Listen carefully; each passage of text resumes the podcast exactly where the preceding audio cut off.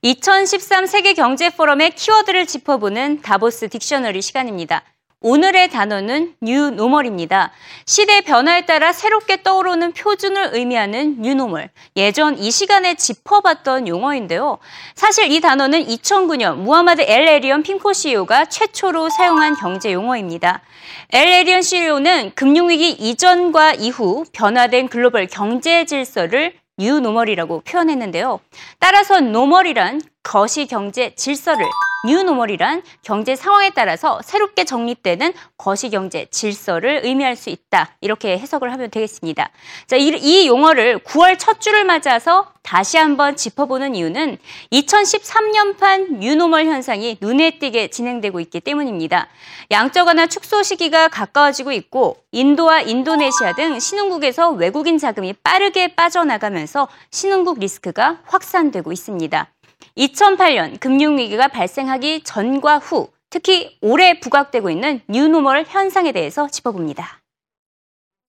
2000년대 이후 글로벌 경제에서 가장 큰 사건은 2008 글로벌 금융위기였습니다.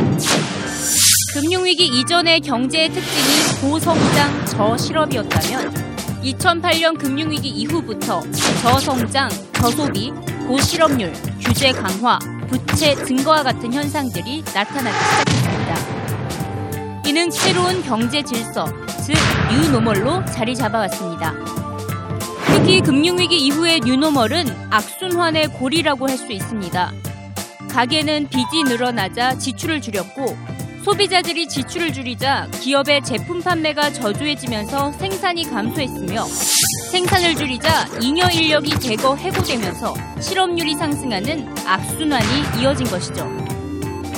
정부도 경제 활성화를 위해 과감한 지원 사격에 나서면서 부채 규모는 나날이 늘어만 갔습니다.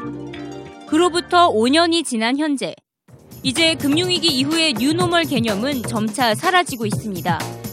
올해 다보스 포럼에서는 post new normal이 언급됐는데요.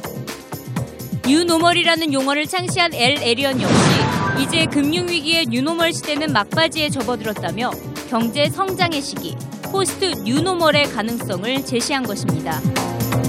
2013년을 기준으로 한 new normal은 미국 경제 회복과 이에 따른 연방준비제도 이사회의 양적 완화 축소 등이 꼽히고 있는데요. 이에 더해 중국, 인도, 브라질 등 emerging 국가들의 성장률 둔화 역시 하나의 new normal 현상으로 포착되고 있습니다. 시장의 변동성이 유난히 심각한 올해 양적 완화 축소 우려와 이멀징 마켓에서의 방대한 자금 유출에 따른 불확실성 속에서 글로벌 경제는 또 다른 뉴노멀을 세우기 위해 역동적으로 움직이고 있습니다.